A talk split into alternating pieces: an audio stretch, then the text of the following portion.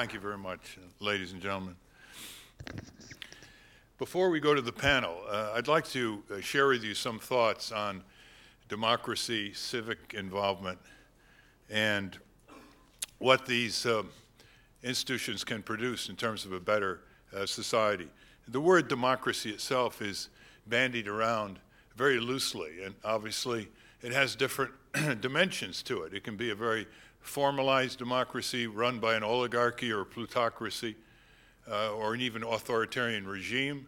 It can be a modest parliamentary democracy. It can be a more deep democracy. It could be one that's more f- effective at the local level and compared to a national level. And in order to understand it, maybe it would be good to, to understand first why it's so critical. And the reason why everybody, almost everybody around the world likes democracy uh, is because it is a functional way of organizing society to solve problems and reduce injustices and foresee and forestall perils on the horizon. It's probably the best mechanism uh, we've ever developed uh, in any culture.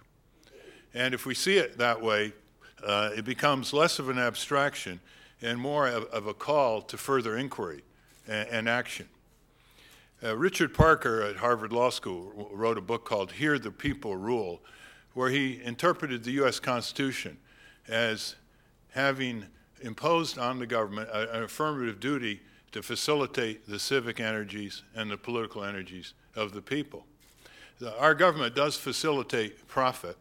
It subsidizes, bails out, guarantees, Uh, contracts with uh, corporations uh, to further their profitable state.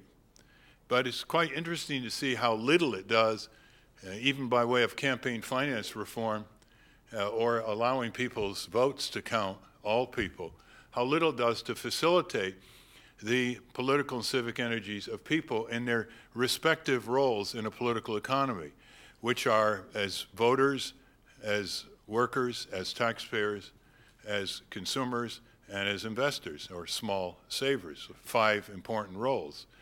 And there's very little discussion of that. In fact, in most discussion on public policy, there's an assiduous uh, silent agreement among the discussants to avoid the issue of power, the issue of concentration of power and wealth. And it was Justice Louis Brandeis from our Supreme Court who said in the nineteen thirties, and I quote him, "We can have a democratic society, or we can have the concentration of great wealth in the hands of the few, but we cannot have both." And the concentration of wealth and power, they often go hand in hand, is very pronounced in our country, uh, especially in the last twenty-five years, where the inequalities and disparities have become, at a statistical level, something you would describe a Central American country or a third world country. The top one percent of the richest people in our country have financial wealth equal to the combined financial wealth of the bottom ninety-five percent of the American people, just as one indicator. And so when we ask ourselves, how do we build a strong and deep democracy?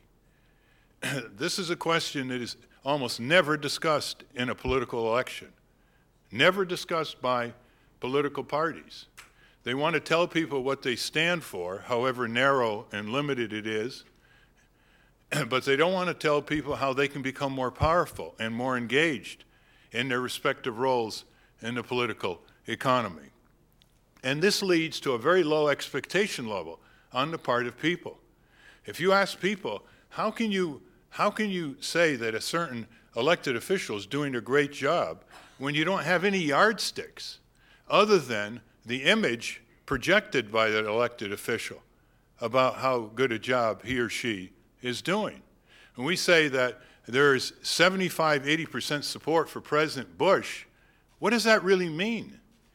Well, right now it means uh, on the war against terrorism. That's the overwhelming image he is now projecting. But if you say, uh, what is the poll in terms of President Bush on health care, on consumer protection, on the environment? Uh, then it, th- there are different responses in different levels, and needless to say, it's not going to be at seventy-five percent. Uh, the poll-driven manufacture of public opinion is now a new controlling process in American politics. And the, the politicians react to the polls the way they cover themselves. You heard the mayor of Chicago saying he doesn't like to do that. But no transforming leader in an elected position can simply reverberate off polls that are very narrowly gauged in terms of the questions asked and very, very little supported by any kind of informed responder. So expectation levels are extremely important in the kind of politics we get.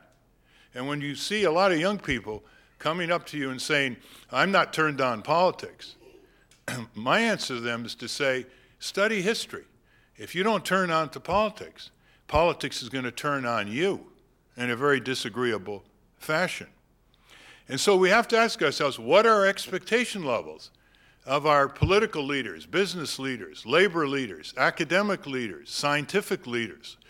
And that puts a responsibility of some sort of time dedication on our daily routine, which we're often not willing to give because we are in a routine. We mostly are in a routine. Most people who break through in pioneer areas really break through their routines, not just intellectual routines, just routines of how they spend the day, day in and day out. Once expectation levels go up, then the question we ask ourselves is, how do we develop civic motivation? How do we motivate ourselves to engage and participate? And how do we uh, motivate others to engage and, and participate? Otherwise, the public arena will be a vacuum which the rascals will move in to take over. Politics abhors a vacuum. And where do we get our uh, motivations from? Because otherwise we'll go through life uh, being viewed as apathetic.